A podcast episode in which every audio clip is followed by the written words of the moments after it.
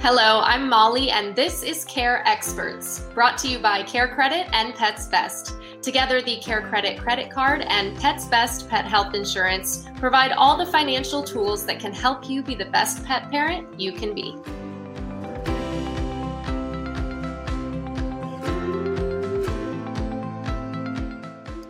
Today, we are talking all things cats and hairballs. And joining us to explain all things hairballs is Dr. Ayeley Okine from the Safe Veterinary Centers in San Francisco, California. Thank you so much for joining us. Thank you. I'm so happy to be here. How are you doing?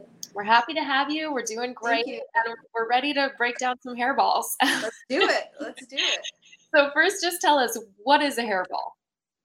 So a hairball is actually a collection of hairs, exactly what it sounds like. So cats, especially cats that have long fur as they're grooming, um, I'll kind of take a step back. If you've ever seen what a cat's tongue actually looks like, it's barbed. And as they're grooming, it sort of combs the fur, and any loose bits of fur they actually can ingest.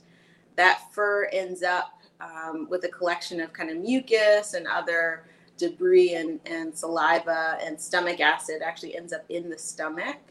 And then it really has to go one of two ways. It either can pass through the intestines and end up in the stool, hopefully. Hopefully, it doesn't cause a blockage. Or a cat can actually vomit that back up and get rid of it that way. Lovely, isn't it? Yeah. so, how do I know if my cat is trying to cough up a hairball versus trying to vomit or h- how do I know that it's trying to cough up a hairball? It can be really tough, honestly. So the kind of coughing up a hairball, truly it's vomiting. Um, so, you know, when we say coughing it up, it's really not coming from the lung or from the airway. It's actually coming from the stomach. So your cat is is truly vomiting the hard part is there are cats that over groom and that vomit too much and then there's cats that also cough where it can sound like they are about to vomit. So it really can vary quite a bit. The only way to really know is to find the end product. So actually find the hairball and see that their cat brought it up. So you mentioned that the licking of the fur and then the ingesting the hair is that the main cause of a hairball? It is. So that's the main cause of a hairball uh, most cats aren't going to willingly eat hair, so it's usually from the, the active grooming. Um, but again, there are cats that overgroom. So if they have pain somewhere in their abdomen and their joints, or just overall don't feel well, sometimes they'll groom excessively. And it and it's healthy for my cat to have a hairball. Occasionally, yes. So again, really with grooming and ingesting that hair, if they're grooming regularly but they don't have a lot of loose fur, they probably wouldn't bring up a hairball more than every couple of weeks, potentially, maybe even less than that. Um, but it is natural for your cat to have a hairball. Is it painful? Is it painful for my cats to have a hairball? It's not painful. Uh, I would say it's probably not the most comfortable thing to go through. Um, you know, if you've ever vomited, uh, as gross as that sounds to have to bring up, you know, it's not a pleasant experience, but it doesn't typically hurt. And typically with these hairballs, they're so well coated with material like mucus, it comes up pretty quickly. So it's usually not painful, but it might be a little bit uncomfortable. It's not pleasant for your cat to go through, but it's a lot easier to come up that way than it is to potentially go the other way and get stuck. If if a hairball is, you know, maybe you have a cat that's over grooming, or is there any scenario in which a hairball could harm or kill a cat? It, it's possible. So, what some owners will do is actually give medications or supplements, is probably the better term, that helps to kind of lubricate the hairball to help facilitate it either coming up um, from the mouth or for it to pass through the intestine. So there are some products that you can use to kind of help lubricate it. I would only probably do those things if your pet has an issue with hairballs where it's taking longer to come up or you know there's any sort of discomfort uh, associated with it but yes there are situations and especially in my practice where i'm doing a lot of ultrasounds for my own patients and for the emergency service i found quite a bit of hairball stuck in the intestine that are actually causing a blockage. So there is that chance that if a hairball gets big enough and it doesn't come up from the mouth um, through the act of vomiting, that it could potentially get stuck in the intestines and be life threatening. So that would be a scenario where I would expect that that cat would have abdominal pain, be hunched, be vomiting, not have any interest in food, not have any interest in engaging with the owner or the family. Um, so if your if your cat is really sick, vomiting, um, not producing much stool because not much is going to get by this thing, that would be a scenario where I would get your cat to a vet right away. And if your vet's not open, then an emergency service. That would be very scary. And yeah. is that also a scenario in which, you know, uh, when would be the point where a hairball would have to be removed from the cat? And if so, how would that be done? So typically, if it's stuck in the intestines, unfortunately, the only way of getting it out would be a surgery. So if it's causing a blockage, and we often can see that on an X-ray and ultrasound, where um, there's some foreign material, some material that doesn't look like it's food in the intestines, and then dilation, so lots of fluid behind it.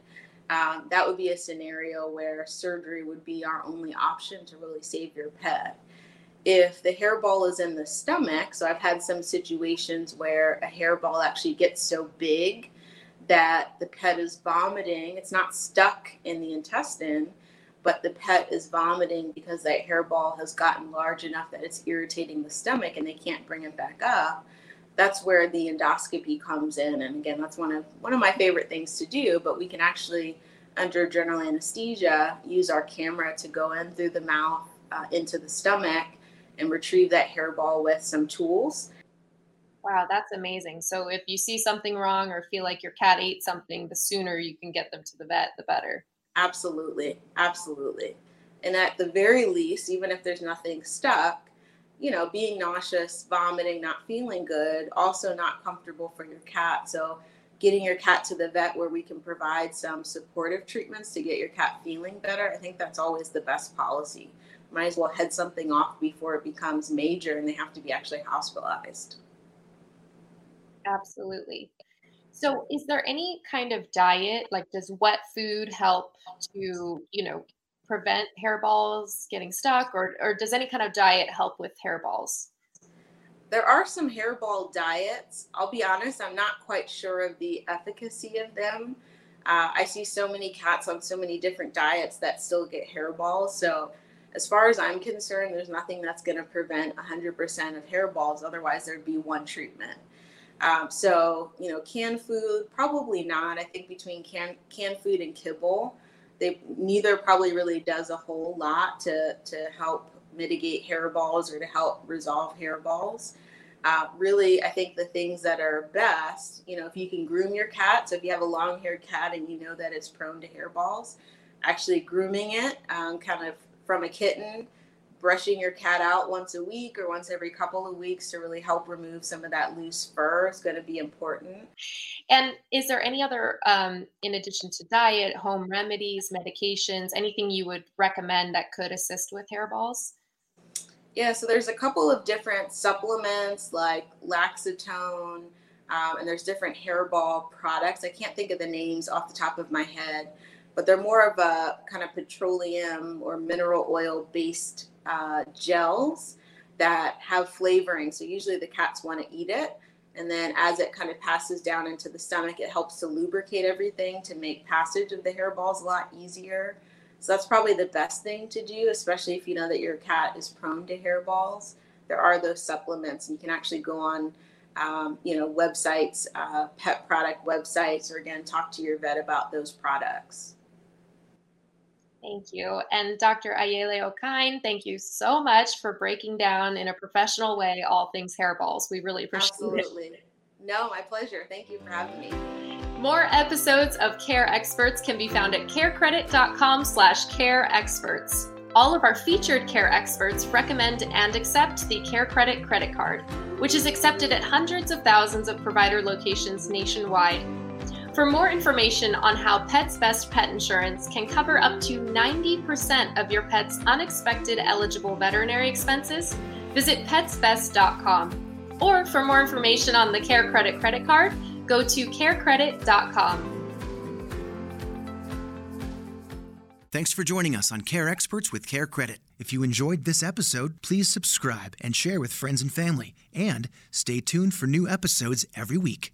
All information, opinions, and recommendations discussed in this episode are for your information only. We believe the information sources are generally reliable, but because of possible human or mechanical error by the sources, Synchrony or its affiliates, including Care Credit, does not provide warranty to the accuracy, quality, or completeness of the information or any results obtained from it. Any statement or opinions in this episode are the doctor's alone, and included data was current to the time of creating this episode. Please consult your own advisors before using any of this information. Pet insurance coverage offered and administered by Pets Best Insurance Services LLC is underwritten by American Pet Insurance Company, a New York insurance company headquartered at 6100 4th Avenue South, Suite 200, Seattle, Washington 98108, or Independence American Insurance Company, a Delaware insurance company located at 11333 North Scottsdale Road, Suite 160, Scottsdale, Arizona 85254. Pets Best Insurance Services LLC, California agency number 0F37530, is a licensed insurance agency located at 10840 Ballantyne Commons Parkway, Charlotte, North Carolina 28277. Each insurer has sole financial responsibility for its own products. Please refer to your declarations page to determine the underwriter for your policy. Terms and conditions apply. See your policy for details.